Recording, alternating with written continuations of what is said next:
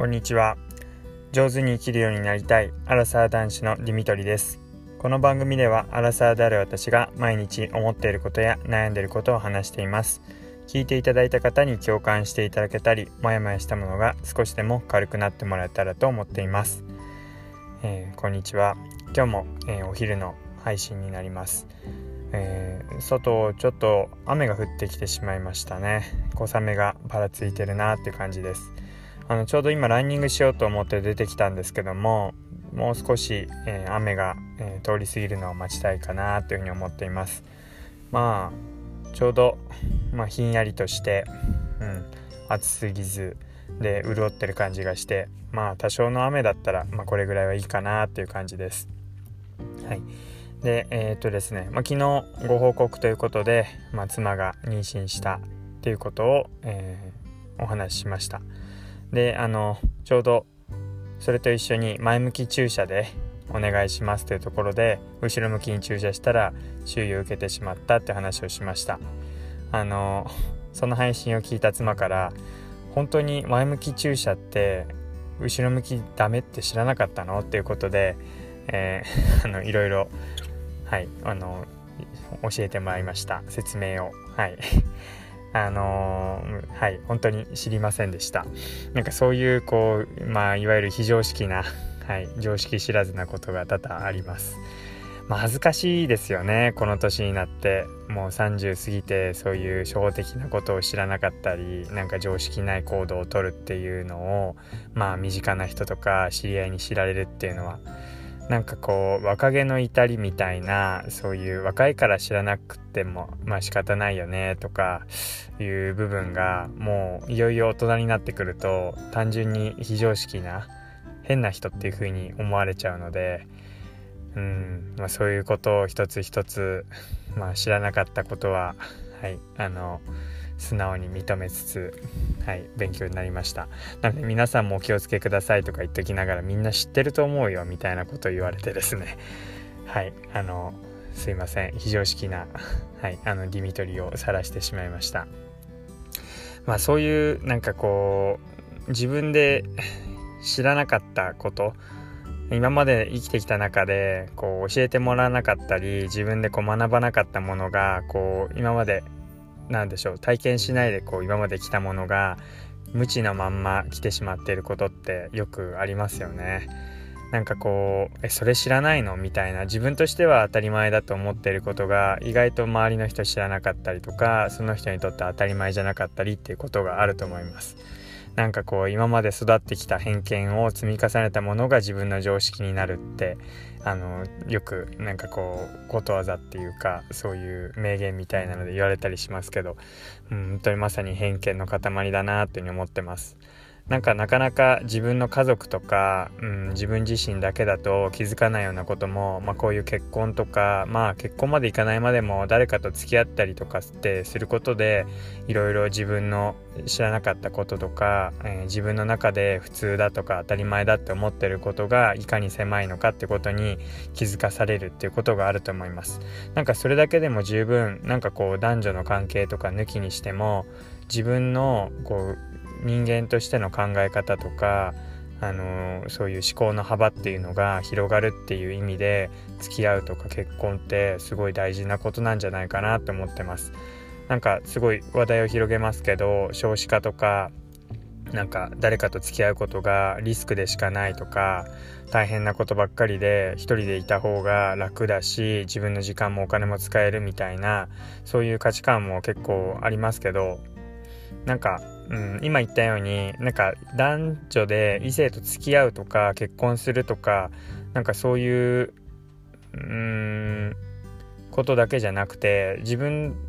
一人一人の人間としての経験だとか考えの幅っていうのを広げるっていうだけでも大きな意味があるんじゃないかなというふうに思ってます。なんか自分勝手にただ単に一人だと過ごしてしまうんですけどなんかこうあそれだけじゃダメなんだなって気づかせてくれるのはやっぱり近くにいるあのそういう奥さんとか、まあ、旦那さんとか彼氏彼女だったりってすると思うので是非、うん、その辺りを柔軟に保てるようにまあそれが 第一義一番の意味じゃないと思いますけどなんかそんなこともメリットとして捉えてくれたらなんかいいなっていうふうに思いました。はい。であと、まあ、結婚と、あと出産っていうことに関連して、えっ、ー、と、今日、ふと思ったことがあるので、その話をしたいと思います。え、ー、と、まあ、奥さんと一緒にですね、まあ、いつかの誕生日プレゼントで、あの、交換日記をこうもらって、で、本当に不定期で全然更新されてないんですけど、互いに、あの、交換日記を書いて送り合っています。あの、本当に、一回書いたら何ヶ月も帰ってこないっていうのが、まあ、ざらにあるのでそんなちゃんとした日記じゃないんですけども、まあ、でもたまにこう日記書いていることで自分でも気づくことがあってあの今回自分で気づいたのは奥さんからですねあのこう子供が生まれる前に2人でしてみたいことって何かある？っていうことで、えー、投げかけられた質問でした。でまあ当たり前のことというかパッと浮かんだのはまあ2人だけでしか行けないような旅行こう落ち着いて行ける旅行先とか、うん、そういう宿みたいなのに今のうちに行っていきたいねっていうことを考えました。まあなかなかもうコロナの感染症もあって、うん、ただでさえ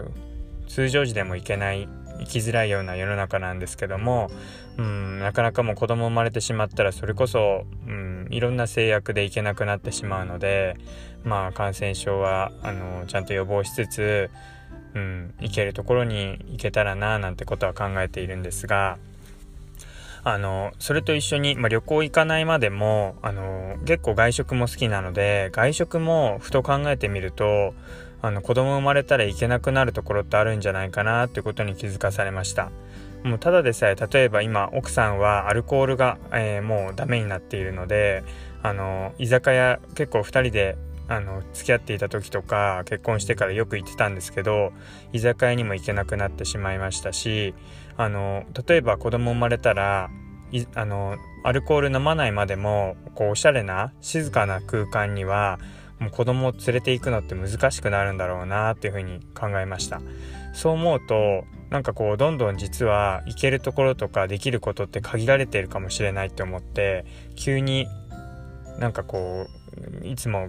夕飯とかお昼とか食べる時にどこに行く何でもいいみたいに思ってたんですけど急にこう惜しくなるっていうか、えー、すごいこの行ける回数って限られてるんじゃないかって思ってきてなんか日記を通して自分たちのこう外食とか行けるご飯とかえー、行きたいところに食べに行くっていうそういう機会がすごい貴重なものなんじゃないかっていうふうに気づかされています。まあその子供生まれた感覚がどういう感じなのかっていうのが、まあ、想像の世界でしかないんですけど例えば今日なんかもお昼サイゼリアに行くとかなんかどこどこのあのフードコートに行くみたいな考えが頭の中に浮かんでたんですけどそれってもしかしたらあの子供生まれてからも行ける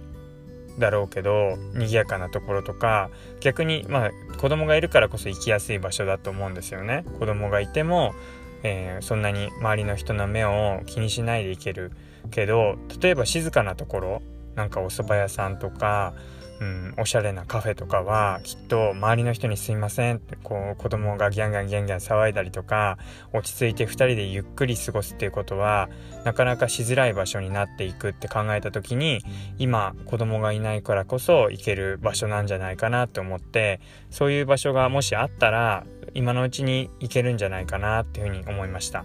まあ子供がこう邪魔なものっていうようなそんな言い方にも聞こえちゃうんですけどそういうことではなくって、まあ、今だからこそいけるものとかできる、えー、できることっていうのを大切に考えておくとなんかどんどん実はできることが限られていってしまうっていうことにも気がつけるなーっていうことを考えました。はい。では、えっ、ー、と、今日はですね、まあ、昨日の配信を、えー、奥さんに聞かれて、あの、常識がないっていうことを自分でも自覚したっていうところ、えー、まあ、そういうふうにでも気づかせてくれるのは、自分の近くにいる人がいるからこそ気づける。